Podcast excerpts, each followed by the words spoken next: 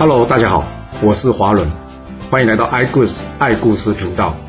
我喜欢听故事，希望这些故事能带给您想象力、思考力、判断力以及创造力。让我们一起来听故事吧。上次说到呢，郑国的世子绝图呢，因为兵败，所以去找这魏国合兵。走了两天呢，远远的就看到魏国的军队前来了。这绝图上前行礼的，告诉魏国他的来意以及之前兵败的经过。这八十多岁的魏武公安慰他：“我这次呢，带了全国的军队来秦王啊，秦王就是怎么样来解决王室的危难呢？加上晋国以及秦军的军队，这犬戎指日可破，你别担心呐。”没多久。这个魏跟郑的大军呢，已经来到镐京城外二十里了。他们安营下寨。这魏武公呢，马上派人去打听秦晋两军的下落。这秦晋两军呢，也都到了。这魏武公呢，就请他们过来讨论军情。这两人一到呢，一看，哎，怎么有人披麻戴孝啊？哦，这魏武公就跟他们说明了一下，这个人呢，是郑国的世子绝图啊。因为他父亲郑伯友刚刚战死了，这魏武公呢，接着向这秦军请教啊，你们与犬戎打过很多次仗啊，你比较了解他们，你看这次我们应该要怎么做啊？这个秦军则是建议的，犬戎呢原本就是来抢财宝美女的，我们刚到了，他们应该没有提防，要不这样，今晚三更，我们分东南北三面来攻打这个城门，独留这个西门让他逃出来。再让这个郑国的世子呢埋伏在外面，等他们出来之后呢，郑国世子呢可以出其不意的追杀他们，这样子应该可以大获全胜吧？这魏武公一听完，嗯，这个计策甚好，那么就这样吧，我们按照这个计划进行了。而申侯这边呢，他也收到诸侯联军已经到的消息了，他告诉下属，一旦他们攻城呢，我们就打开城门帮助他们。来个里应外合。同一时间呢，这个申侯建议犬戎的国主呢，叫做右先锋伯丁啊，先把这金银财宝给送回国家去，这样子，可以分散他们的兵力。而他呢，也建议呢，左先锋满野树出城迎敌，犬戎国主呢，则可以镇守城中来防守。这满野树一出城呢，与这个魏军对峙。双方约定好了，明天来决战。但没想到了，到了半夜三更呢，突然之间杀声四起，这魏军冲过来接应，一阵兵荒马乱，这满眼树也招架不住了，只好随着士兵怎么样，一起败逃了。接着，三路诸侯一起呐喊攻城了，可这城门怎么样？突然间打开了，三路人马呢，一起的冲了进去。这犬戎国主还在睡觉呢。突然间听到杀声震天，赶紧提刀上马。一看，哇，已经乱成一团了。没办法，只好从这个城西呢夺门而出。这个时候呢，他身边的士兵也不就几百个人呢。刚好呢，又遇上了埋伏城西的谁？郑国世子绝徒啊！这绝徒呢扶起他，眼看这个犬戎国主呢就要丧命于死了。就在这个时候，满野树率领刚刚败退的这个士兵呢赶了过来援助。这双方一场混战之后呢，满野树保护着犬戎国主呢杀出重围，而这绝土呢不敢穷追不舍了，于是呢收兵回到城中与联军会合。这时候天已经亮了，这个包氏呢来不及逃走，因为害怕这些人会对他不利，最后呢自尽身亡。终于联军将这犬戎给赶走了，这申侯呢宴请四路诸侯。不过这时候，魏武公建议：“这君王国破啊，现在不是喝酒吃饭的时候，我们要赶紧另立国君啊。”他的看法是：前太子依旧还在，不如就立他为国君吧。这个秦军呢，也表示赞成。这个爵徒呢，听到话说到这里呢，他告诉大家说：“这场战争我没立下什么功劳，不然这样，迎接新军的工作就交给我吧。”说完。绝图带上自己的部队呢，连同申侯交给他的三百台战车，前往申国去迎接新君。而太子依旧这边呢，看着这个舅舅申侯出去这么久，怎么都没消息啊？他心里还在担心呢。突然间听到这郑国的世子呢，代表众诸侯来迎接他回京。这突如其来的消息呢，由于反差太大，让他一时之间呢反应不过来。仔细一问才知道，哈，因为他父王已经死了。听到这个噩耗呢，依旧当场放声大哭啊。在旁的绝徒安慰他说：“太子，人死不能复生，还请你一切以国事为重，国家不可一路无君呐。请太子赶紧随我回宫即位吧。”这依旧回到镐京即位，是为周平王。这周平王上任的第一件事呢，就是奖赏有功的诸侯啊。他先封这个申侯为公爵。申侯一听说，大王不可以啊！这次秦王呢是诸侯的功劳啊，而且呢，他让犬戎入京却无法约束他们，实际上是有过无功啊，他不敢受领啊。于是再三的推让，最后呢。平王决定呢，让他恢复原来的爵位，就是从原来被幽王贬为伯爵呢，再恢复到侯爵。而这魏武公呢，则是从侯爵晋升为公爵。晋侯呢，则是加封土地。而爵突呢，平王让他继承他父亲伯爵的爵位，同时也加封土地。至于这个秦军呢，周平王呢，加封他为伯爵。秦国。正式成为了诸侯国，秦军就是后来的秦襄公。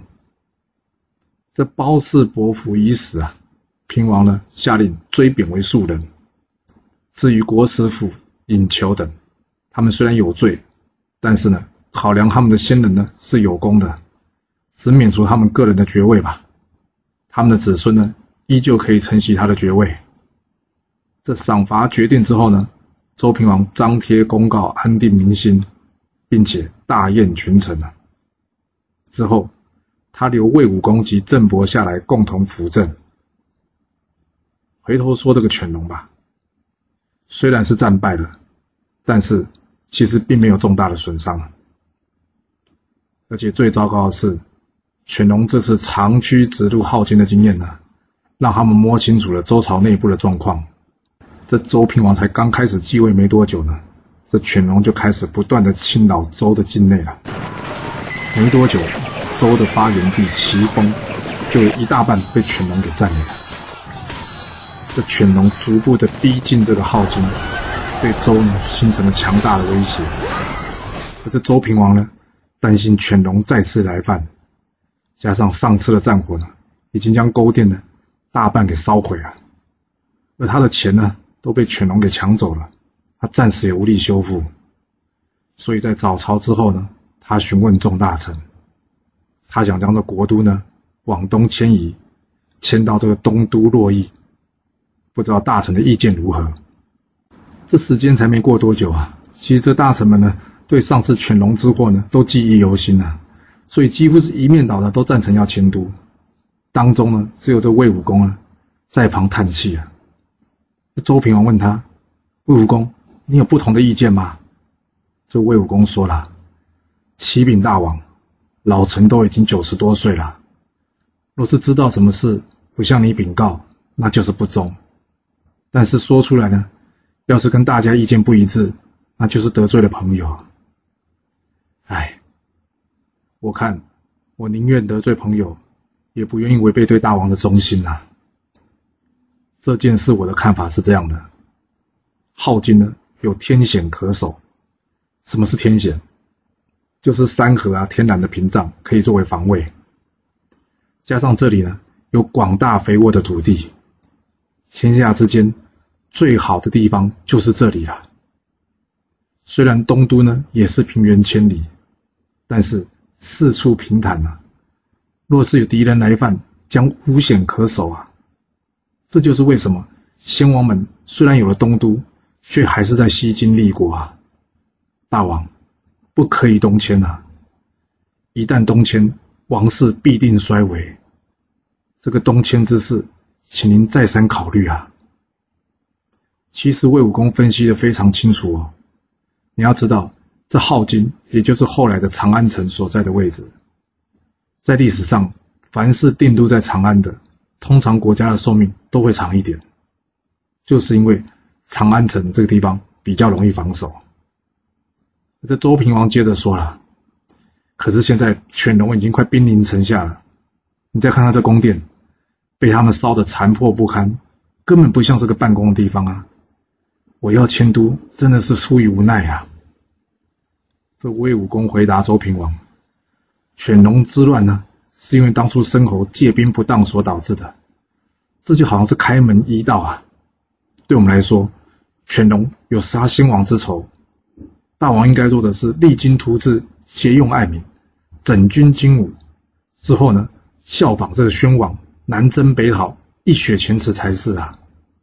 不然今天我退一步，他进一尺，这周王室呢，恐怕会被蚕食掉，将来损失地方，可能不是只有今天的齐风而已啊！至于大王你说的王宫问题，你想想看，尧、舜、禹。他们三个帝王的宫殿都非常的简陋，但是却不会阻碍他们成为英明的帝王啊。所以，是不是有华丽的宫殿没有那么急迫跟重要了？其实魏武公说这话呢，的确是真的话，没有错。但是想要劝人呢，恐怕并不行了。因为你想想看，他想要说服的是谁？周平王哎。就他一说话呢，就先把周平王的舅舅申侯给数落了一顿，这样好吗？你还记得吗？一开始封赏的时候，平王第一个要封的人是谁？就是申侯哎。从这点就可以看出来，申侯对平王的重要性啊。而一旁的大臣呢，也反驳道：“犬戎之乱呢，实际上是先王自己招惹来的。这功过呢，我们在这里先不要讨论了。现在府库空虚。”兵力不足，加上人民呢看到这犬戎士兵，就好像看到豺狼虎豹一样，吓得魂都飞了。这怎么作战呢？若是犬戎再次长驱直入，到时候国家有危险，谁能负担这个责任呢？这魏武公说：“犬戎呢是当初申侯找来的，不然就先问问他看看吧，他应该有退敌之策吧。”这话还没说完，申侯的求救信就来了。这周平王一看，哎，国舅都自顾不暇了，哪能有退敌之策啊？所以决定了迁往东都洛邑。你还记得我们在讲周宣王的梦吗？当时他梦到有一个貌美的女生在他前面，先是大笑三声，之后大哭三声，最后呢，将他神主牌位呢全部捆在一起，放在车上往东而去。这个貌美的女生是谁啊？没错，就是褒姒。而大笑三声是什么意思呢？就是幽王烽火戏诸侯啊。而大哭三声呢，则是褒姒后来她老公、儿子跟自己都死了，所以有着大哭三声。最后呢，就是周平王带着这神主牌怎么样，往东迁移了。而当年太史伯阳父呢，告诉宣王，羊被鬼吞，马逢犬诛。这宣王呢，刚好就是在羊年呢遇到鬼而死的。而这镐京呢，也刚好是在马年呢被这犬戎所攻破。只能说当时太史伯阳父说的话呢，最后全都印证了。周平王决定东迁，这一东迁呢，让西周。正式的退出历史的舞台了，结束了从周武王西元前一千零四十六年到西元前七百七十一年两百七十六年的历史。这中间，周朝曾经进行过两次大型的封建，一次是武王克殷，另外一次呢，则是周公东征。而在经济制度上，则是建立了井田制度。另外，周公还治理作乐，当时有规定，礼呢不下庶民，刑不上士大夫。什么意思呢？就是礼乐呢是给贵族所用的，管理庶民就是平民，则是用刑罚。而这个制度到底能维持多久呢？下一回，我们将会从周平王东迁开始说起。周平王东迁之后。就是东周，也就是历史上非常著名的春秋战国时期。这里面会有什么精彩的故事呢？我们要到下次才能跟各位说喽。好啦，今天就先说到这。若喜欢我的故事，记得动动您的手指，给我五星评价，或是追踪、订阅以及分享哦。当然，也欢迎您留言分享你对这一集的想法，或是你也可以请我喝一杯咖啡或是饮料，让我有持续创作的动力。其实历史就是顶层阶级的生活记录，了解他们的思考方式以及作业模式，才有机会改变您的未来。谢谢您来听我说故事，我们下次再见喽。